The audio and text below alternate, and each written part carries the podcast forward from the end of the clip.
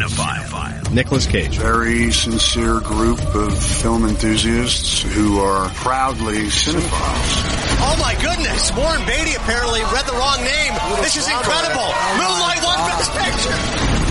Cinephile. Ethan Hawke. It's kind of like I'm a professional actor and I direct for love. There's so much in this world that's dividing us, and music is one of those great tools that brings us together. Paul Rudd. There's baseball and World War II. It's kind of a dream. Cinephile. The Adnan Virk Movie Podcast. All right, yes. Why wasn't I still recording? That would have been gold. Could have run that as the open. It's a clever, stylish, entertaining blockbuster designed to give one's inner child the cinema equivalent of a sugar rush. That's Gary Dowell of Dark Horizons, his review of Steven Spielberg's Ready Player One, one of the films that we will be reviewing. Great to have you with us, as always, on Cinephile. It's been a minute, but we always appreciate you. Please do subscribe to the podcast and rate and review on iTunes. Thanks so much to everybody who had such kind words, uh, tweets and such, and comments that were sent to me about the review of the Zen Diaries of Garry Shandling, which is Judd Apatow's documentary, which you can see on HBO, parts one and two. My man Adam Amin saying he sees a lot of himself in Garry Shandling with all the battles with insecurity. I told Amin we are all Garry Shandling in some way or another. My buddy Puffy was telling me, yeah, I, I feel like I understand you better now after seeing uh, the Shandling documentary. And speaking of my buddy Puffy, a good friend of his is Mark Raso, and Mark Raso is a new film which is out on Netflix this Friday, April 20th. It's called Kodachrome. Mark sent me a copy of it. It's excellent. It stars Jason Sudeikis and Ed Harris. It's a father-son story. It's about nostalgia and memory, and it's really well done. I'm really excited that Mark is going to join us today to talk about his film. We'll also have our usual reviews and segments as well. Uh, so let's kick it off first with Paterno. It's Pacino as Paterno. And this was a story that I couldn't wait to see. And I know a lot of people were squeamish just because of the subject matter. And do we really need to revisit or relive uh, what happened there at Penn State? But I was always confident. I was telling people, you know, I think the combination of Pacino, particularly Barry Levinson as a director, that they're going to be very tasteful this. This isn't going to be an exploitive film. I did not anticipate uh, there'd be scenes in the shower, et cetera. And there is not. Uh, it's a film that um, obviously deals with the subject matter, but does so, I thought, in a tasteful manner. And it really focuses on just that section where Paterno's entire life unravels. He sets the all-time wins record of 409 in, in FBS in college football. And then the Sandusky story comes out and then all of a sudden everything unravels and it goes from him just not wanting to delve into it. I haven't read it. I haven't read it. It's a constant refrain of the, of the movie of his sons telling him to check it out or uh, personal advisors, his wife. He said, well, I, I've got a game to coach. I've got a game to worry about. I don't have time for this. The courts will settle it. They'll deal with Jerry and figure it out. And then eventually he realizes too late, and this is literally days later, that no, no, this is actually a mountain to overcome. And he gets fired. And two months later, he dies. And so it, it's a spectacular story. I remember David Lloyd, a sports center anchor, a friend of ours, was telling me, he goes, you know, just from, from an outsider's perspective, you don't know anything about sports. It is a spectacular story. And he goes, I don't want to use that word in the wrong manner, that adjective, because you say, well, how in the world could a story about child abuse be anything spectacular? But if you frame it within this guy's rise and fall and somebody who was so lionized and so revered and how it could all just come crashing down, like it's, it's the stuff of epic Shakespearean tragedy. Like it's a King Lear to all of a sudden have this guy who's at the top of the mountain and that monument gets just torn apart and it does so so quickly and so viciously. The film does not make judgments on Paterno. They do not make a clear stance of whether or not Joe is a pure villain and somebody who hid what happened for years, nor does it say he's a hero and was unaware of all of it. I think Levinson tries to do a good job of being relatively objective, although he leans towards the fact that Joe should have done more, and then I think you get that with the ending where uh, information comes to light that he knew about this prior to just being told by Mike McQueary the graduate assistant. But I think the film will best be enjoyed by somebody who doesn't know much about the story and just says, okay, I heard a little bit about the news, but oh, I didn't really know that there was all these twists and turns. Oh, I didn't know that uh, there was a cover up at the highest level here involving Penn State athletics. Oh, I didn't know Paterno was like the de facto president of the school. Like he's, he is bigger than the university. That's how important he is.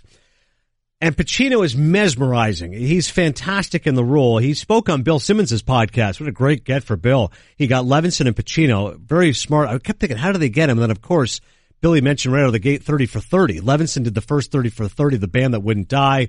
By calling a favor with Simmons. Yeah, you want to bring Al too? Sure, great. Pacino was great. You should definitely listen to it. But one of the things he told about Paterno was he said it was so important to get the glasses and the nose right. And Pacino said it's so frustrating because he goes, I couldn't wait to get the effing nose off. But that's critical to Paterno. When you think of him, it's always those glasses and the nose. And it made me think about the Dog Day Afternoon story that after the first day of rushes, when Pacino was sitting there with director Sidney Lumet, he said, I'm really sorry, but we wasted the whole day. And he said, what do you mean? He goes, we gotta do this again. He goes, I gotta lose the glasses. And he said he wants to be caught. If not caught, he wants the attention and the adulation. Sonny wants everyone to know that he's the one doing this. So it's very important, Pacino. You know, Mike Newell tells a story in Donnie Brasco said again, speaking of glasses, he goes, Pacino was painstaking getting the right eyewear when it came to Lefty Ruggiero. He goes, he's got to look like one of those guys who has those old school glasses from the 70s. Like it cannot be anything stylish. He's this relic of the past. He's been put out to pasture. That helps give Lefty that hangdog look. So I just find it fascinating the way Pacino works. It's almost like the outside and he wants to get those little details right. And then we'll have the Penn State warm up jacket and all the rest of it and the hunched, uh, posture and the voice and and I thought he was terrific because he really conveys um, Paterno's just confusion. I mean, he comes across as this doddering old man who's just mystified by all that's happening around him. And that scene where he actually finally decides to read the report and he says with absolute candor, what is sodomy? You don't for a second question, this guy has no idea what this is. And I remember thinking at the time, maybe Paterno didn't know. And he says that when McQueary was telling him what was happening with Sandusky in the shower, he goes, it was just some funny business. Like, I don't know, it was just some stuff going on. Like, it wasn't ever laid out explicitly, at least in Joe's words. He just knew something was going on, it shouldn't be done. And I reported it and I took care of it. And that, of course, becomes the crux of the movie. Yes, by the letter of the law, Joe Paterno did what he was obligated to do, which is tell his uh, superiors that something went on nefarious uh, between one of his assistants. He did not, though, take the moral responsibility to then follow up and find out what happened with the kid or to ask McQueary more about it or to ask his superiors about it. He simply took the issue and just as if you were filing a report, he filled it out, there it was, and never thought about it again. And it really is heartbreaking when you see what happened to these kids. What I, I wasn't sure if I totally agree with Levinson's approach. He tells it primarily Paterno, but he's also really telling the story about the fifth estate and the journalism of the story. And I think that's partly because the reporter was one of the consultants on the movie. So you've got the story which has shades of spotlight here at times because it's about the journalist uncovering the story and the fact that she works for this small time paper in Happy Valley, Pennsylvania, and she's not ready for the bright lights as now the national media descends. I didn't necessarily care for those sections of the movie. I thought they were fine and maybe accurate to true to life. Obviously, she worked as a consultant. I'm sure she wants to have her story told as well, but I just wasn't as interested in the journalistic aspects of it. I wish the movie had shown more on Paterno, and that's my primary quibble of the movie. I'm giving it three Maple Leafs because I thought it was tasteful and well done, and Pacino's terrific, but I did think it was a rare movie that could have been longer. It's an hour and 42 minutes, and I thought this could have been, this type of material with Paterno is ripe for a six hour miniseries. I thought you could have made an incredible story. I mean, this is like an Angels in America type thing, which Pacino won an Emmy for playing Best Actor, playing Roy Cohn, uh, in that adaptation for HBO. Also won an Emmy for playing Jack Kevorkian. You don't know Jack. So, real stretch of biopics here. Pacino, according to Gold Derby, and I'm one of the Emmy experts on there as well. Right now, he's the favorite to win Best Actor Emmy. This should be his third Best Actor Emmy, all for playing real life characters. Eight Oscar nominations, only one nomination for playing a true character. That would be Frank Serpico, which he did not win for in 1973. So interesting how biopics seem to have worked out well for him. And of course, he's going to play Jimmy Hoffa in The Irishman coming out next year. But overall, I thought it was a good film. I'd recommend it to people. I've seen some criticisms of it. People thought there wasn't enough action. They thought it kind of just ended. It was a little bit flat. Um, but I thought it was a good film and I would recommend it. Dan Stanzik also saw it. The floor is yours. I did, and I have two questions, or at least one point. First on the journalism, got to defend my journalist credibility here. Yeah.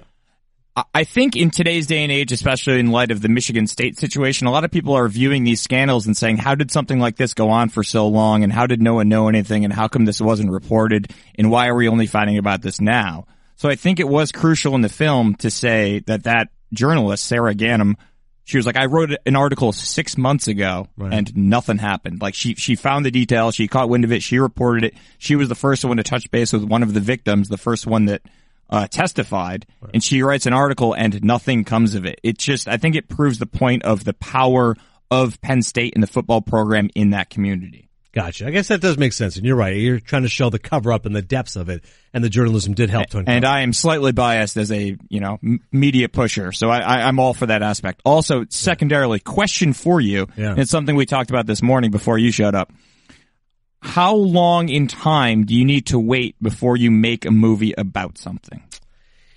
Yeah, that's a tricky one. I feel like generally, and I'm just throwing this out there, 10 years, because I feel like people, you, you want to have some new material uncovered. And it feels like after 10 years that maybe some other stories come out. There's been a book published. There's been new facts discovered, etc. With Paterno being released, and I didn't necessarily have an issue with it being released now, but I, I did not feel watching the movie that there was new information that was learned that guys like you and me who work in this industry that didn't already know because Wahlberg did the movie on the Boston Marathon bombings right right away. I mean, three or four years after the fact. Right. But it's felt quick though. It felt quick, and I remember him saying at the time he wanted to make sure it was done the right way because there was a bunch of movies in the works, and he wanted to make sure the right message was delivered. And I understand that to a certain point, but if something happens a year ago, do we need a movie about it? Yeah, I don't think so. I, am with you. I like to, I like to give it a few years to give it some pause, give it historical perspective, give it context. Like when 9-11 happened, of course, horrific tragedy. Oliver Stone waited a few years before making his 9-11 movie, and it wasn't a very good movie, to be honest with you. So it wasn't like that film gave us new perspective on it. Especially stories like that, I find that, you know, the documentaries that I see about it, the real life news are so much more powerful than whatever the fiction tries to convey. But I think that is definitely a worthy topic of conversation you raised. People are saying, do we really need a Paterno movie right now? And Barry Levinson, to his credit, you can listen again to the podcast with Simmons. He said he thought it was a good story and, and he wanted to tell it, and that was his perspective on it. So I give it three Maple Leafs. It's currently available on HBO. Also, Steven Spielberg's new movie, Ready Player One, which I enjoyed. I, I wouldn't say I was reluctant, but it wasn't like I'm the ultimate fanboy that wants to go see this movie. Um, I had not read the book, but I said, you know what? It's been a while. It's been a little lean here in this open early going of the 2018 film season. Let's go check it out. And I was pleasantly entertained. I give it three Maple Leafs. I thought it was a, a welcome return to Spielberg's populist roots. Uh, in many ways, it was interesting because it could be a movie that could have dove into self parody the broad base plot line is this. It's now in the future 2045. People put on virtual reality glasses to escape the doldrums and melancholy of their current life, which I'm sure a lot of us could feel like right now. They'd like some virtual reality glasses. Um, but they put on the glasses, they go to a different universe, and all of a sudden, you've got a, a different world. And I, I, agree with the critics who said it feels like it's analogous to, to um, you know, maybe. Uh, I think it feels like a journey that Spielberg would have taken in the past. And it's funny, he doesn't want to go back to nostalgia. Like the character is ends up being involved with all these 1980s pop culture references, and yet Spielberg took very careful um, steps to make sure to remove those in his film adaptation. Meaning, he did not want to have ET in the movie. He didn't want to have certain other things. But the 80s nostalgia is what makes the movie a lot of a lot of fun because the soundtrack they've got Twisted Sister and they've got you know Back to the Future references with the flying DeLorean and other touchstones like that. And in fact, the best part of the film is when they have that happen, when they have this scene where the characters end up going to The Shining. And it's amazing. I mean, it's, it's the best sequence of the movie that the characters don't realize that they're in The Shining. And you've got this unbelievable scene where the bloodbath comes up. And so it's, it's awesome to see Spielberg paying tribute to a great filmmaker in Kubrick by inserting his characters in one of Kubrick's movies, yet doing it with his own twist in Room 237 and what that all entails. Honestly, I'm not overstating by saying that movie, that scene alone almost makes the movie worth watching. This, when, when Spielberg is paying homage to The Shining and has those characters in Ready Player One go there. Typical Spielberg, the ending's a little bit cheesy. That's kind of something he could never really get away with. And it seemed a little cornier than some of his more recent endings. But he was really honest at the South by Southwest Festival where it premiered and said, listen, this is a movie, not a film. He just made the post three months ago and that is a, a capital S serious movie intended for serious film goers and trying to get Academy Awards and it won, it was nominated for two awards uh, did not win. But this is a movie you say, listen, popcorn picture, nothing wrong with it. Enjoy it, entertain it. It's done well at the box office. Ready Player One. I think some who've read the book, had some quibbles with it, but I did not, and I enjoyed it. I thought it was a fun ride. Although the lead character is a little bit leaden. It's interesting for Spielberg to make a movie with so much great eye candy. The lead character is a little bit vanilla. Couple of movies I wanted to mention quickly. King in the Wilderness, a Martin Luther King documentary. It's currently available on HBO. I saw that in the 50th anniversary of his assassination on April 4th. It's an excellent documentary. And uh, I'll look back at the last few years of Dr. King's life, kind of like what I was saying about Paterno. You know, I didn't feel like I learned a whole lot more about Joe Pa's story, even though it was tasteful and well done. In in terms of King of the Wilderness, I did learn some things uh, because they focused on those last couple of years. One of which is he had a really good sense of humor. One of the guys close to him said that he would never criticize you or tease you if you were sensitive, and he could recognize that. But if you could take it, he would. And he said Dr. King would enjoy, um, you know, taking the mick out of guys here and there, which he thought was kind of fun. Also, and I've always heard this discussed, people mention the affairs he had, and they, Joan Baez noted peace activist, made a really good point. She said, you know, people mention that Dr. King's uh, personal failings. You know, you have no idea what he was up against. You have no idea how he's trying to change the world and the pressures he was under. So he's still a human being at heart. You know, he's not he is not a figment of our imagination. And so when he's trying to tackle these enormous challenges, when his life is always on the line, when he's leading these marches, which are ending in violence and bloodshed, much as he preaches peace, you know, sometimes people have moral failings and that's what he was about. But it's wrong for people to try to criticize him or critique that or to focus on that and to get away from his image. Um, and his life, which is that he changed the world. In those last few years, what's really startling about the documentary and quite sad is he really had the sense of fatalism the last few months know, last time he left his wife and kids, you know, he was saying to one of his friends, like, I really got to spend more time at home. His kids were even more needy than normal. They just wouldn't let him go when he was leaving. He said, okay, I've got to make some changes here. I've got to figure out a way that I can spend some more time at home. And even by the end, his close friends, and that's how the documentary unfolds. It's all of his close friends and collaborators telling stories about him said that he, he could really sense that the end was near. And Jesse Jackson's actually in the room, the hotel room where he's uh, assassinated. He tells that story. It is, tough to listen to and tough to imagine how anybody could ever overcome that. But King in the Wilderness is a very good documentary. I give it three and a half Maple Leafs. It's currently available on HBO, all but the last few years of Martin Luther King's life. And lastly, I just want to mention Becoming Cary Grant, which actually came out last year at the Cannes Film Festival. It's now available on Showtime, one of the movie channels that I have. So I finally got a chance to see it. It's it's very elusive and enigmatic, much like the main character himself. So it was odd. You're you're making a documentary in which you want to learn more about the guy, and yet he himself was a bit of a puzzle, so the documentary feels a bit of a puzzle.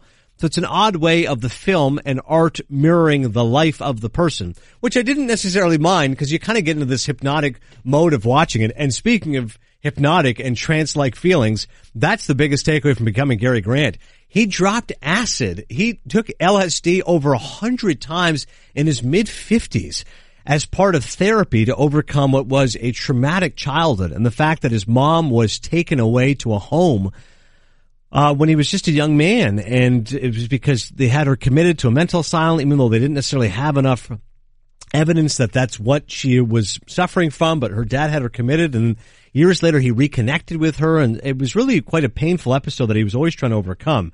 And the best line of the documentary is he is quoted as saying, everybody wants to become Cary Grant. Even I want to become Cary Grant.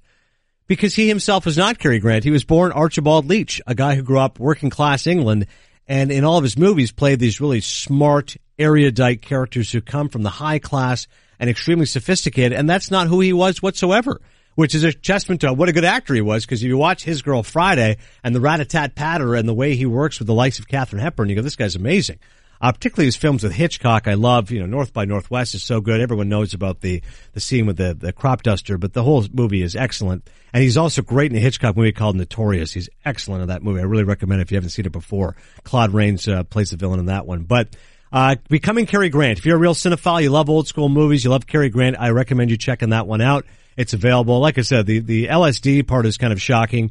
Um, I wish they'd focused a little bit more on the movies, but learning about his life is interesting. Married four times, and the sweetest thing about him is this, only had one child, but once he had his child late in life, he effectively retired from acting, and he said it was the greatest production he ever had uh, with his daughter, and his daughter is quoted in the movie, and she says, "You know, we would just stay in, we'd watch movies. He loved watching TV. He would eat ice cream with me. He was a great, great dad." Which you always hear about these showbiz parents. You always feel like they're too busy focused on the work and all those typical cliches. Cary Grant was a dutiful dad and somebody who really enjoyed that. Like he said, it was the best production of his life. Becoming Cary Grant, I give it three Maple Leafs even though it's a little bit murky at times. I did enjoy it because it's something that, as Dan Sanzer would say, in my wheelhouse and something I enjoy when it comes to old Hollywood. All right, so to recap, Paterno available right now on HBO. Three Maple Leafs there. Ready Player One, three Maple Leafs. Three and a half Maple Leafs for King in the Wilderness, which is on HBO. And also three Maple Leafs for Cary Grant, Becoming Cary Grant, a uh, very good documentary. I should mention before we get to the interviews, Mark Raso, director of Kodachrome, and Omar Epps, his new film Traffic. R. Lee Ermey, rest in peace, passing away, a terrific actor. Uh, one of the better scenes he had in the movie Seven is where he answers the phone and says, this isn't even my desk. He's also great as a Sarge in Toy Story, other memorable roles along the way, but of course nothing will ever top his immortal performance in Full Metal Jacket. When you think of the great performances in terms of scenery chewing, scene stealing, R. Lee Ermey, what he does as the drill instructor is at the top of that list. And I've said this before when it comes to my favorite war movies, you know, there's three and a half. Like it's Platoon, Glory, Saving Private Ryan, and the first half of Full Metal Jacket. The second half, I think, falls apart miserably, but the first half is amazing, and it's all because of him. Um, he's amazing, along with Vincent D'Onofrio, because he just makes this guy life, all their lives, absolutely miserable. And the way he uses dialogue and the way he just tears into these guys, it's like nothing you've ever seen before. Honestly, that first hour works on multiple levels because he's jolting you. I mean, it, I, this is what I tweeted. A performance that was profane, savagely funny, and positively terrifying. He's absolutely breathtaking in Full Metal Jacket. And, I mean, you can go online and find clips of it. It's, like I said, I'm laughing because it's horrifying. I couldn't imagine how somebody in that uh, arena would be taking it, but to watch as a fan, it's hysterical. And he says to the guy, you're so ugly, you could be a modern art masterpiece.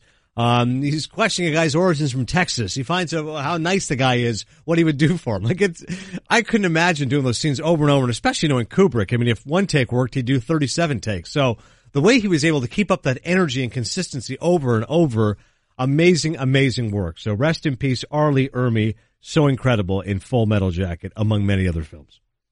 All right, so those are all the reviews of new films. We're going to have Mark Raso, a director of a new film called Kodachrome on Netflix, coming up momentarily. But our first guest, Omar Epps. Lots of great films of the past. We'll dive into those along with his new movie Traffic right now. And joining us now is Omar Epps, the star of his new film Traffic, also starring Paula Patton in theaters Friday, April 20th. We'll get into that in just a second. But Omar, I want to revisit some of those classics from the past. When I was telling people around here at ESPN, we're going to be talking to Omar Epps. The first thing they said to me is, ask him about Juice. Ask him about Tupac. Give me a Tupac story right out of the gate. Oh man, Pac was Pac was awesome, man. Pac was everything you would have thought he was and more. Yeah, what was he like on set? Like, I, I often think about his music and how powerful it was, and I'm, I, I hear stories from him that he was maybe more contemplative than people realize, more quieter than people realize. What was what was he like when it was just you and him interacting? Just a passionate dude, uh, very smart, very well read, and, and a you know a, a super talented artist. And we were just kids you know, following our dreams, and, and we had a blast doing Juice. Just great memories. Uh, it's definitely a movie that has a lot of popularity, and I think of those movies of that era. Another one that comes to mind, of course, is the program. All of us here at ESPN, when we have to put a list together of the best football movies, we think of that yeah. film and uh, you and James Caan. And uh, how big a football fan were you? How much of an athlete were you prior to making that movie? Well, I mean, that that for me was like being a kid in a candy store because I played Pop Warner football growing up. I thought I was going to be, you know, starting running back for the Dallas Cowboys one day. And you know, I'm a rabid football fan, so you know, getting to put on the pads and run around with you know ex pros and guys, ex college players, and take some real hits. it was it was a blast. Halle Berry was the romantic lead in that film. What was that like? oh, she was great. She was great to work with. Um, that that was you know what can I say? well, well, let me put it this way: Did you have any like anxiety as an actor? Like, oh my god, it's Halle Berry. I'm trying to be a professional here. No, no, because I was too young. You know, still I was I was still I think I was 19 when I did that. So, you know, yeah, I was awestruck by her beauty, but you know, I was, a, I was an actor on the come up, and and uh, we had great chemistry.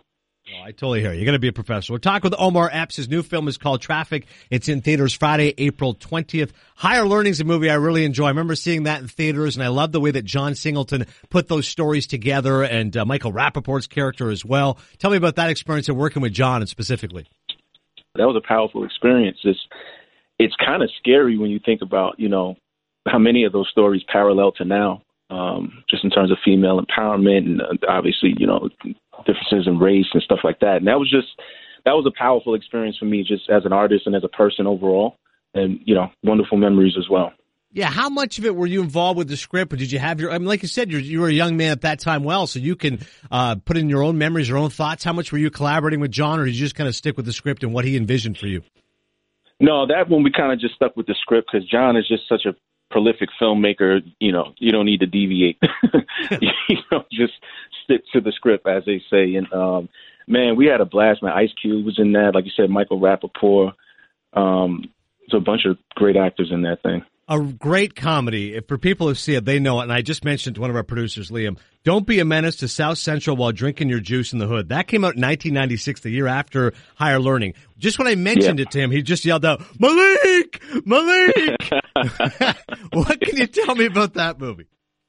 Well, that was a lot of fun. That's working with family. You know, I, I grew up with with Marlon and, and his family. Uh, we went to high school together, so that was just that was just bringing it on home. And, and of course, we had more, you know, too much fun doing that film. But I was just proud of those guys for putting it together. Yeah, it was so smart the way it was so satirical. Talking right now with Omar Epps. Uh, speaking of sports movies, again, like you said, you wanted to play for the Cowboys one day. You love football, play Pop Warner. How was your basketball skills when you did Love and Basketball in 2000? Basketball skills weren't too shabby, but you know, I had to polish up. You know, get some shin splints and and work it out. Get a, a couple twisted ankles, but um, you know, I had, I had to polish it up, make it look good on screen. But I had, I had fun doing that film as well. Yeah, I thought you really had good great chem- memories, man. I was going to say, yeah, I was just, we're taking it down memory lane here. You had great chemistry, I thought, with Sanaa Lathan in that movie. I know people of a certain age, they always think about love and basketball. It reminds them of their own youth, their own memories. I thought you and her really connected well in that film. Yeah, no, we did. I think that was kind of the the, the, the secret sauce, you know, that, that our chemistry and just because it, you know, people believed in that love story and they wanted to see, you know, our characters win in the end. So, it, you know, it's it's been great to see like these younger generations still taking to that film as well as some of these others, but they really they love loving basketball now. So that's that's kind of mind blowing. No question. As I mentioned, these are a series of films you've done in movies that have been beloved, but also you were part of the show House. Uh, Hugh Laurie was was so great in that show. Uh, tell me about him because you know he was a comedic actor in England. You know the Hugh and Laurie and all the rest of it. Then he's playing this dramatic actor in the American accent, and uh, the character was so funny the way it was done. He was so cranky. Tell me about working with Hugh Laurie. Hugh was great, man. I mean, he's just a, a, a great guy and a truly powerful artist. It's funny because I remember, I think the first season at one point we had, because he, he was really working hard on the American accent. And I think we had like a, we had a, a either a British DP or, or director and like a Scottish DP or director at, on the set at the same time, and they kept talking to him in the accent. He was he just wanted to get away from them because he was really trying to get the American accent down. And it was it was funny because sometimes you know it, it'd be some sort of a phrase, and he'd come to one of us like, "How do you say? Do you say it like this, or do you put the inflection here?" But yeah, that you know, House was. um I kind of think of it as the last of the Mohicans. You know, when it comes to television, that was a that was a great ride, great ride. Um, that's pretty funny about the DP and the accent. Was it one of those situations where, because his character was so irascible and such a curmudgeon, did Hugh kind of try to stay in character, or was he a lot looser and lighter when the cameras were not rolling? No, no, he was a sweet guy. I think that you know because the the, the show was a drama, a lot of the situations were intense, but just as Hugh was a you know funny guy. Um, just a sweet guy and, and um so he you know his demeanor was he was himself but you know again we were doing this dramatic medical show where like people are always at the end of the rope or something like that so it was it was an intense set you know what i mean I could totally imagine that. We're talking with Omar Epps, his new film Traffic coming out Friday, April 20th. We'll get into that in just one second. But you mentioned the fact you're a Cowboys fan and Dez Bryant in the news. I got to find out from you. Are you okay with Dez now leaving the Cowboys?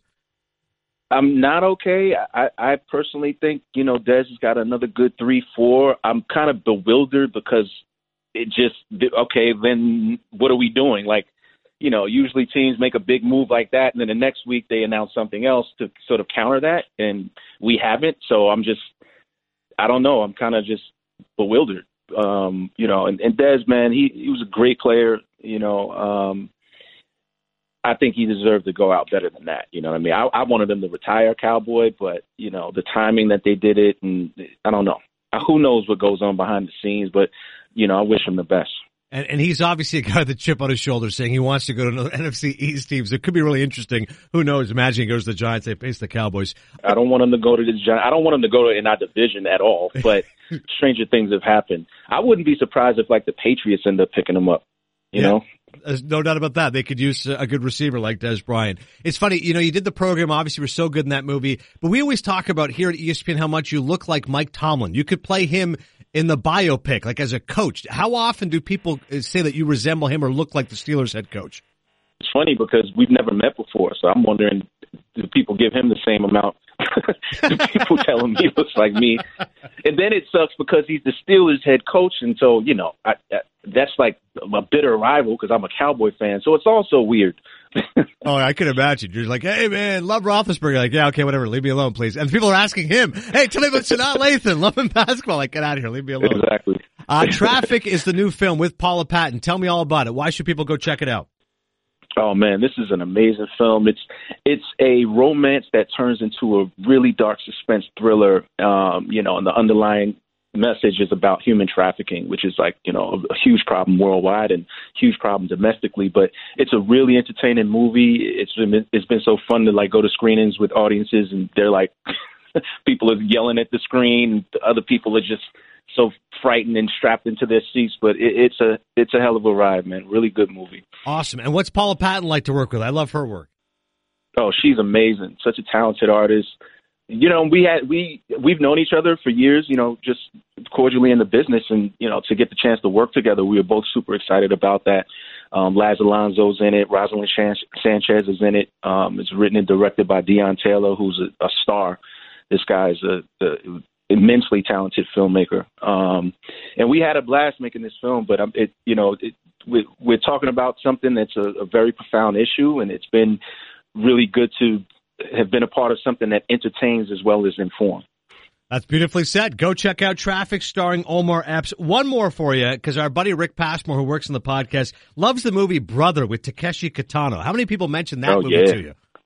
That's okay. That's a good one. There, there you go. that was that was an amazing experience. Uh, Takeshi Kitano, they call him Beat Kitano, is a huge um, um, star in, in, in Japan, and this was his first uh, American film, I believe, and it was just a really unique experience because you know he did he didn't speak English, and obviously I don't speak Japanese, so you know he would have his translator there, and he had a very unique filmmaking style. It was more like doing stage because he didn't do a he did like one take, like you just and then that's it. So it was really like being on stage. Um, but that was a I I had a blast doing that film as well. That's awesome. Go check out Traffik starring Omar Epps. Thanks so much, man, for the stories and going down memory lane. Obviously, you've had a terrific career, and I hope the new movie's Thank a huge you. success. And best of luck with your Cowboys.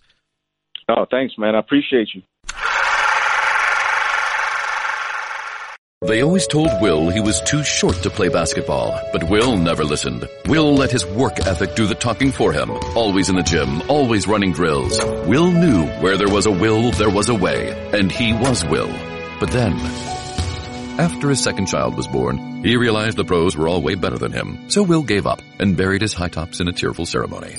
But one day, he heard that Geico could save him money on car insurance, so he switched and saved a bunch. Which was awesome. All right, Omar Epps. Many thanks to him. Really appreciate his insight and being willing to tell those stories. Man, talking about Tupac, Passmore made his day talking about brother and beat Takeshi. Great stories there. Best of luck to his Cowboys. Mark Raso is the director of a new film called Kodachrome. It's time to talk to Mark right now on Cinephile. I mentioned my buddy Puffy earlier, friend of a friend, Mark Raso joining us now on Cinephile. He's the director of a terrific new movie called Kodachrome. It's available on Netflix this Friday, April 20th. Mark, the last time I saw you uh, was at spring training, I want to say five years ago. Look how much both of our lives have changed since then.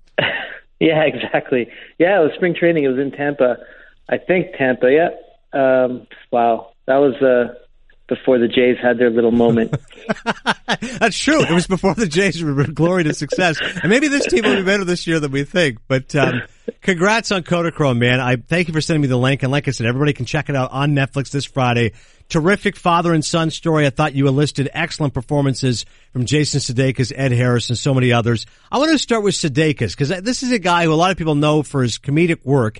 And I could imagine he probably jumped at the chance to play this role of a son who has a terrible relationship with his father and now is, you know, feels kind of drawn back by the years of neglect that he should help him out because his father's dying, even though he's incredibly reluctant to do so. And I love the dialogue in the movie because both these guys do not pull punches when they come at each other. But I imagine a guy like Sudeikis is thinking, you know what? This is a good way for me to break against type. I can do drama. I can try some other things. What do you think was it when you approached him with this script that made him want to do the movie? It's a, it's a weird story because uh, I I actually came on board. You know, the script the script had been around for a while in different iterations, and when I had came on board, Jason had read it before before I was actually on board. So he had knew he had known the script. Um, so the first person we cast was Ed, and then when we started casting the the Matt character, um, the producers were like, "By the way, Jason Sudeikis has read this already and loves it. Do you want to meet with him?" I'm like, yeah, sure, I'll, I'll meet with him. Um, and you know, I was a little worried, to be honest, that you know he was going to come at this um, f- from a more comedic perspective. I, I feel like the movie, in my minds, was always like a drama with moments of levity, or you know, the the bad version is a not very funny comedy. Um, so I didn't want to make that version of the film. So when I sat down with Jason, it was just you know we immediately hit it off. He understood it. He got it. He's a photographer. He's a pretty exceptional photographer. I mean, he shoots on film all the time. He showed me his portfolio. Um, he also, his son and my son were born about a week apart and same age, and we were kind of going through the same thing. Some, some of the things that drew me to the project, um, this kind of trying to balance family life and, and your creative life at the same time, drew him to the project. So we totally hit it off. He totally got it um, it was a great meeting, and uh, yeah, you know, I was just my only worry was that he was going to come at it from a more comedic aspect, but he wanted, to, you know, he's really looking to sink his teeth into drama and, and do and do, um, you know, anything that kind of inspires him. Yeah, drama with moments of levity is a great way to describe it because you're right. You want to have an actor who can handle the comedic timing. And like I said, he's got some good verbal jousting with Ed Harris, but at heart, it is a very soulful movie and a story that's genuinely about redemption. You mentioned Ed Harris signed on first. What was it like directing him? Obviously a talented actor, a guy who's in so many other movies. For a young director like yourself, a polite, genteel Canadian, how intimidating was Ed Harris on set? Yeah, so Ed, uh, you know, my first meeting with Ed, Ed was intimidating. Um, I just, you know, I'm you, you described you described it already. He's, you know, he's an intimidating guy, and he's a, he's a wonderful actor. And when we got on set, I give him so much credit because he made it so easy for me to to direct him. He really just opened himself up, and you know, first day just said, "Listen, just tell me what you want, and I'll do it." Um, and you know, I didn't have to tell him a whole lot because he's he's a fantastic actor. Um, so I really, it was a great experience for me. He I tried I tried to learn as much as I could from him in a weird way. You know, he's still the director of the film, but just watching his process, how he how he he gets on set and he goes around to every single member of the crew and introduces himself and says hello and just like you know something I've never seen before. Um, my favorite story is that Ed was very determined to have real film in the camera during the whole film, so he was he was shooting the whole time. Um, he plays a photographer in the film and then at the end of the at the end of the film, he went around to all the crew members and cast members and people, and he had been taking pictures of them this whole time, and he gave them the photos that he had taken. So we all have uh, we all have photos of ourselves that Ed Harris took, which is quite cool. Oh, that's great, man. We're talking with Mark Raso. He is the director of a new film, Kodachrome. It's coming out on Netflix this Friday, April 20th. It's terrific. You should check it out.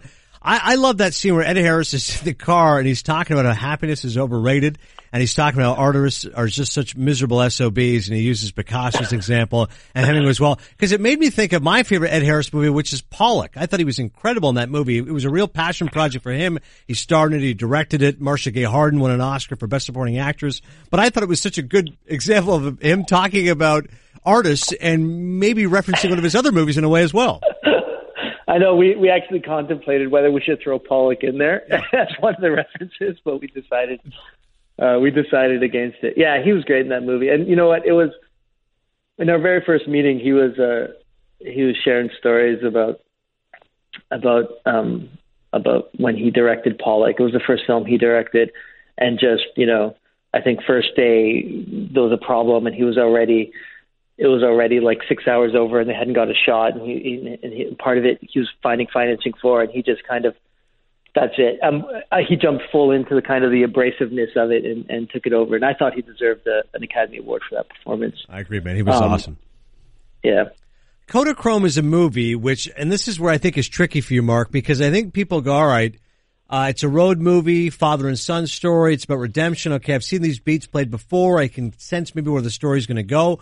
But it's a good reminder that every story's been told. It's just in how you tell it. And what makes a story unique and what makes it wonderful is the way you let it unfold. And I think as a director, you have a lot of patience and grace in that you just let the performances hold. And like I said, excellent dialogue where it's biting, but eventually you do have to make that turn. Yeah, it has to go from these guys are insulting each other and batting each other back and forth and years of uh, resentment and frustration and rage is coming up. But eventually there has to be some sort of a turn. So I'm curious as a director, how did you balance that? Try to overcome whatever cliches you might get or an audience may anticipate in a father-son movie. Mm-hmm. It's a good question. You know, it, immediately um, that's your fear um, that that this is just going to feel like any other movie. So uh, off the bat, I try to make it feel arti- as art- artful as possible. Um, I really believe that movies are art is an art form, and, and you need to make it as art, artful as possible. And so a lot of the choices we made kind of led to um, to letting this unfold in a certain way. Um, I wanted to be very restrained. Uh, I didn't want to. Um, I, I wanted to allow the performances the opportunity to grow, and I, I really wanted to, to capture silent moments um, with Ed and Jason, and, and allow moment time for introspection. And you know, I believe that allows audience members to put their own kind of put themselves on the screen, so to say, get into the heads of the actors, um, feel as they feel you know, the script is what it is. It's, it's a three act structure where you hit your highs, you hit your lows, you have your midpoint, you have this. It's been done since Aristotle, basically. You know, this is this is the way people make movies, but you don't want to give it away. You don't want you don't want audience to be ahead of it. Um, so you know, we did we did things with. A big thing for me was like the moving camera versus the static camera. You know, when when when camera's static on Jason, he's down. When he's moving, he's free. So these are kind of these kind of tricks to do static stasis, you know, kind of reminiscent of the photographer. His father's a photographer, so you know the the, the snapshot. Um, also, putting Ed and Jason in the same frame was something I tried to avoid. Uh, basically, until they reconcile. So you try to do like as a director, you try to do these visual things that allow the audience to kind of feel um, beyond the script, so that so that they're they feel the weight of the moments. But you know, it's a tough thing. You, you, I just wanted to take my time. It's a, it's always a fight because you know we live in a world where it's quick, quick, fast, fast, everything done, and you know you're you're you're constantly fighting and saying, let it breathe, let it breathe, let let's leave these characters. Let's stop seeing Jason Sudeikis. Let's stop seeing Ed Harris. Let's stop seeing Elizabeth Olsen. Let's see these characters and let's go on this journey with them. Kodachrome is a film, Netflix, Friday, April 20th. Tell me about, listen, you made another film, Copenhagen, but now this film, Kodachrome, premieres at the Toronto Film Festival. Proud Canadian, you're with all the buddies, your brother Joseph also in the industry. Shout out Irving Ho. We got Puffy, the whole crew. What's it like to have a film premiere at TIFF? And then what's the challenge? How do you get your movie sold? Well, I got to tell you, the whole TIFF experience was insane for me because I had to pull in like 80 some odd tickets for friends and family. Mm-hmm. And I was like literally on the red carpet, like giving my last two tickets away. Like, okay, everyone's good, everyone's seated, everyone's seated. And then they're like, okay, you're doing presents. And then, then it hit me. So it was kind of good that it was in Toronto because I wasn't nervous about the film. I was nervous about seating everyone. Um, That's funny. yeah but uh, you know, it was great. It, it showed it, it played at like the Princess of Wales, which is a 2,000 seat theater, and it, it, it had a great reaction. Um, and you know, I just have to sit back after, and your your producers are feeding you, you know, this company's interested, this company's interested, this company's interested, and by Monday we had made one of the biggest sales of the festival. Uh, Netflix bought it. It's going to, as you said, April 20th. I also want to let everyone know that it is going to be in theaters in select cities. Um, so it has a limited theatrical release in the U.S. So if you can see it in theater, see it in theater. But uh, we shot it on film as well, which was a wonderful experience. But yeah, you know, you just sit back at that point. You know, after I make the film, it's out of my hands, and, and how people receive it, and and who buys it, who sells it, it's all out of my control. I just have to kind of sit back and and watch. I'm always curious of promotion of the film. You mentioned Elizabeth Olsen's in the movie; she's also very good. So you got Sudeikis, you got Olsen, you have Ed Harris. Do, do you uh, specifically as a director go, hey, listen, guys, any promotion you can give, any shows you can, I'd appreciate it. Is the studio take care of that? Do the producers take care of that? How does that work to generate? Because all those three are big names. If they show up on Fallon or whatever and promote your movie, that's a big deal. Yeah, no, it's great, and they've been doing a great job. And I think um, Jason's going to be on a couple late night shows next week. He was on Ellen last week. Ed's doing a bunch of stuff, but really, really, it comes down to the actors' willingness to do it and we're lucky that um, you know, we we all had a really good time making the film, and we all still talk and we get along really, really well. Um, for that, you know, six weeks we made the film, we became a little family. So they're really supportive of the film. Really, we're all really proud of it. So they're doing their best to get it out there, and uh, you know, it's it's word of mouth. It's people seeing it. It's people letting each other know. But they're they're great. The motif. Last one for you about the film. The motif of this photographer who is traveling to this place to get the, the print developed to me worked on multiple levels because one, I, I like just the idea of this artist as a purist and he's kind of this relic of the past, but also just on a personal level.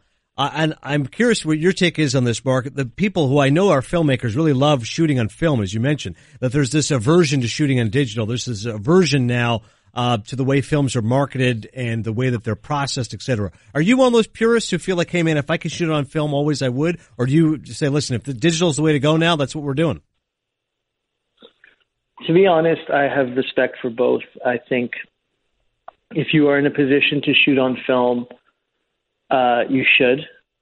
But I, I understand that not everyone is in that position, and I think it's extremely important that digital is around and that it affords the opportunity for young filmmakers to go and make their films, for people to make short films. Um, so I have an appreciate, I have a strong appreciation for both. But you know, it, it, film is it's expensive and it's not easy and it's difficult and there's not a lot of places that process it and these are all realities. So not everyone can do it, but if you can do it, I think you should do it. A heady ride so far. I hope Kodachrome is a huge hit for you. Like you said, it'll be in some theaters, limited release, but also available on Netflix Friday, April 20th. What are you working on now? I know you guys always have five projects in the go. Is there anything you can tell us you're working on now? Yeah, well, me and my brother Joseph wrote this, uh, wrote a script together that's um, we're very, very excited about. A little bit different, grounded sci-fi. Um, hope to make some announcements on that in the near future, as well as um, there's a western that that I'm attached to uh, direct that uh, we have some cast on, and it's exciting, and hope to be able to announce that soon. You know, I never like getting ahead of myself because these things fall apart very quickly, but hopefully I'll be making a movie soon um, and getting out of this kind of you know this field a little bit. You want to expand a little bit. Well, it's great, man. Seriously, congrats on Kodachrome. The boys were telling me about it when it premiered at TIFF. And I'm so happy, like you said, you're able to make a great sale at the festival. I hope it's a huge hit. It's funny, you know, in years past, you'd say, oh, it's on Netflix. It'd be an afterthought. Now it's a win. That's like the best thing going. Hey, my movie's on Netflix. That's awesome. I know. Yeah, I know it's getting some bad, bad press lately, but as a, as a filmmaker, as an artist, the fact that your, uh, your movie's on a, you know, somewhere that has a hundred million subscribers worldwide, it just means it's going to get to be seen, and that's super exciting. Kodachrome is the film. Friday, April 20th. It stars Jason Sudeikis, Ed Harris, Elizabeth Olsen. It's terrific. Mark Raso is the director. Thanks so much, Mark. I appreciate it, man. Go Jays. I appreciate it too. Thank you so much for having me. Let me tell you something, guys. I understand the problem with hair loss. I've had my own issues with the receding hairline and losing hair, but I'm telling you, I've got great news. 66% of men lose their hair by age 35. Okay, that's not the good news. Here's the good news. When you start to notice hair loss, it's actually too late. It's easier to keep the hair you have than to replace the hair you've lost. That hairline, like I tell you, slowly moving backwards. Any bald spots yet? How you gonna feel a year from now if it's business as usual up there? I ask you, do you want a bald spot to pop up? you want to do something about it first? You want your hairline to recede? You want to take care of it first? You want answers? I got answers. Forhims.com. You want answers. A one-stop shop for hair loss, skin care, and other wellness supplements for men. I'm telling you, thanks to science, baldness is actually just optional now. Hims connects you with real doctors and medical grade solutions to treat your hair loss. No waiting room, no awkward doctor visits. Nobody's going to see you doing anything about your hair. You're saving hours by going to forhims.com. answer a few quick questions. Doctors will review it. They'll prescribe it for you and the products are shipped directly to your door. I'm telling you, it could not be easier. So take care of it. All right. Order now. My listeners get a trial month of Hims for just $5 today, right now while supplies last. See the website for full details, but this would cost hundreds if you went to the doctor or pharmacy, and who needs that? Go to hims.com slash cinephile. That's F-O-R-H-I-M-S dot com slash cinephile. C-I-N-E-P-H-I-L-E. For hims.com slash cinephile. He's just an average man with an average life. And his reviews dictate that. Oh, right up my alley. First and foremost, playing to my strengths. Dan Stanzik is I thought it was a little little much. Every man. All right, so I like the fact with Everyman, you you you went hard out of the gate midnight in Paris, immediately questioned your own instincts, went, went gone in 60 seconds. So I'm curious if there's a middle ground here for every man. Along Came Polly, a 2004 rom-com starring Ben Stiller and Jennifer Aniston. There's a lot more comedy than romance, so it's a solid selection for any guy on date night. Stiller plays Ruben Feffer, a risk assessment analyst who walks in on his wife with the scuba instructor on the first day of their honeymoon. The cast includes a trio of cinephile favorites in Alec Baldwin as Ruben's boss. Yep. Philip Seymour Hoffman as Ruben's best friend from childhood. Rain Dance. And Hank Azaria as the aforementioned scuba instructor. Right. Ruben returns to New York where he runs into a middle school classmate named Polly. That's Jennifer Aniston's character.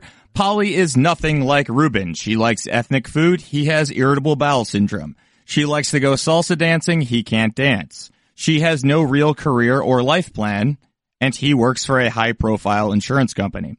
She lives life freely. He operates out of fear and chooses the mathematically best option in any scenario. They endure some painfully awkward dates, including one with a bathroom scene reminiscent of Dumb and Dumber, but somehow, inexplicably, they continue seeing each other. That is, until Ruben's wife comes back into the picture. And Ruben must decide if his relationship with Polly is just a fling, as she calls it, or something worth pursuing. The film is about taking risks and embracing uncertainty, and it's also called Along Came Polly, so I think you can guess what he decides. Stiller and Aniston may be the headliners, but the best moments of the film involve Philip Seymour Hoffman. That's what I'm talking about. In a rare comedic performance, Hoffman is responsible for the most uproarious scenes, including one in which he tells Stiller that the two I- of them need to leave an art show because he sharted. Sharted. he thought he had to fart, but came out. The two basketball scenes, let it rain, raindrops, Raindrops. also elicit big laughs. With a runtime of 90 minutes, Along Came Polly is a quick, funny film with a moral message. Putting yourself out there and leaning into vulnerability can lead to, as Alec Baldwin's character says, good things. You're never going to top that. That's the best every man we're ever going to do. Along Came Polly. Exquisitely written. That's a better review than that movie deserves, but it's an entertaining movie and a fun one. And I did not realize the trio of cinephile favorites. Obviously, Seymour Hoffman's unbelievable, but I forgot it's, is it Alec Baldwin. Along Came Polly. Check it out. All right, Rob Lemley is an avid supporter of Cinephile. He's a terrific producer I work with here at ESPN, but he's also a big movie fan. And even if he can't watch the movies, he listens to the podcast and offers me excellent advice. Even if it's something I don't agree with, I appreciate the fact Lem is always offering his input. And so, in a manner of paying it forward here, it's time that Rob Lemley takes the spotlight. He is reviewing because he had this idea actually last year about with in honor of baseball season, in honor of the DH having a designated reviewer. So I've done that before with Mike Benzani. And now Rob Lemley is my designated reviewer when it comes to the soccer film because you are the soccer guy. Lem, how are we doing today? I- I'm good, but first, what have you not agreed with? That's what I need to know. I think that there was, uh, you know, some quibbles with some of the production elements that we do around here. You, you, I don't, I don't want to throw anybody under the bus. Oh, wait, but- ne- never production elements. I'm not throwing Dan under the bus here. I think it's uh, produced to a T. So That's uh, good news. It, it, it's never that. So what's this movie and what's it all about? So Celtic Soul, it's uh, Jay Baruchel, fellow Canadian, and uh, Eoin O'Callaghan, uh, Irishman, Fox soccer commentator um, in the past, much like our boy Maxi Bretos, right? Um, Maxi, I like it. You know, it's a bromance. It's a road trip. Uh, those two guys meet uh, in the old-fashioned way, just like you and Ben uh, through Twitter. Baruchel is a huge soccer fan, a huge fan of Celtic football, which is one of the biggest programs in uh, in Scotland.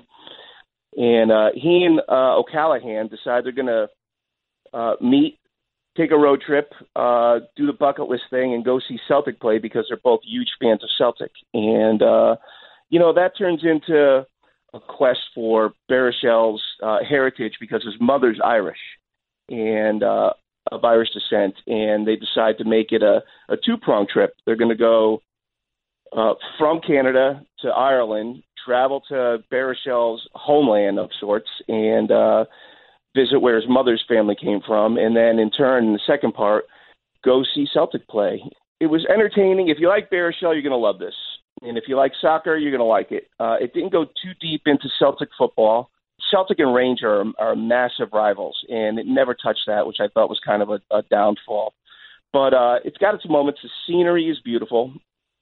It had its moments of laughter and, and fun stuff that goes on. A lot of f bombs, man. Uh, I don't know if the kids could watch it. There might be some earmuff time on this. It was a little bit nostalgic. It, it gave me uh, enough football to make me happy, and it gave me enough Baruchel uh, that if you're into his type of humor, that uh, I think you'd be entertained by it. Um, it didn't go too deep. Uh, again, you got to see some beautiful scenery in Ireland and Scotland. My only, you know, prior knowledge of Scottish film scenery was either Trainspotting or Braveheart. So uh, that was the basis of my knowledge for uh, Scotland in film. It was worth the watch if you like soccer and if you like Baruchel. If you don't like Baruchel, you're not going to like this at all because he is, uh, you know, he's a cup of tea that might not appeal to everybody. I don't know if you'd agree with that as far as style. Well, I like you, and I can't wait to see what Cinephile thinks about you. Rob Lemley, guest reviewer of Celtic Soul. Thanks, buddy. I'll see you tonight. Anytime, bud. All right. Thanks as much as always for listening to Cinephile. Find us on Twitter, Cinephile ESPN. Find us on Instagram as well. Rick Passmore did not have an in defense of this week, but we, he is along for the ride. Ricky, just say some words just so people know you are still part of the collaboration right now? Oh, I'm still here and I'm still running that Twitter page. It's not Adnan. As much as people are going to go like he's double dipping, it's like I run the Twitter page. uh, I try to keep it very professional and, and, get back to when people when I can, and then I'll respond as myself when I have the opinion. I do not speak fully on behalf of the Cinephile uh, brand. So reviews come through, they come through me. Opinions come through me, but just notes, facts, and news come through Cinephile. But I like the fact that we're generally simpatico, and if you're going to speak on my behalf, you know me well enough to know what I would endorse, what I would enjoy, etc. Like if you're retweeting articles and says like, all right, he would like this because he likes Michael Shannon or whatever. Exactly. go from there. And, and our listeners as well. Our listeners, like just trying to give them information and notes of what our listeners may may or may not like. Yeah, correct. And we are going to be a part of Tribeca Film Festival. So the next time we come to you, fingers crossed, NFL, we'll have some content for you uh, from Tribeca. So me and Passmore are going to be up there. And of course, Dan Stanzik, a part of the production, along with Ben Lyons as well. Thanks so much to my guests, Omar Epps, new film Traffik, Mark Raso, his film Kodachrome. Always a ton of fun. So thanks so much for listening to Cinephile. We'll see you next time with a report from the Tribeca Film Festival. Until then, we'll see you at the movies. Don't miss out on the next episode of Cinephile. Subscribe to the Adnan Virk Movie Podcast by clicking the Listen tab in the ESPN app. Mother's Day is almost here, and you can get her the most beautiful time-tested gift around. A watch she can wear every day for movement. Whether mom's into classic dress watches, rare and refined ceramics, or tried and true bestsellers, Movement has something she'll love. And right now you can save big on the best Mother's Day gift ever with up to 50% off site-wide during Movement's Mother's Day sale at MVMT.com. Again, that's up to 50% off at MVMT.com.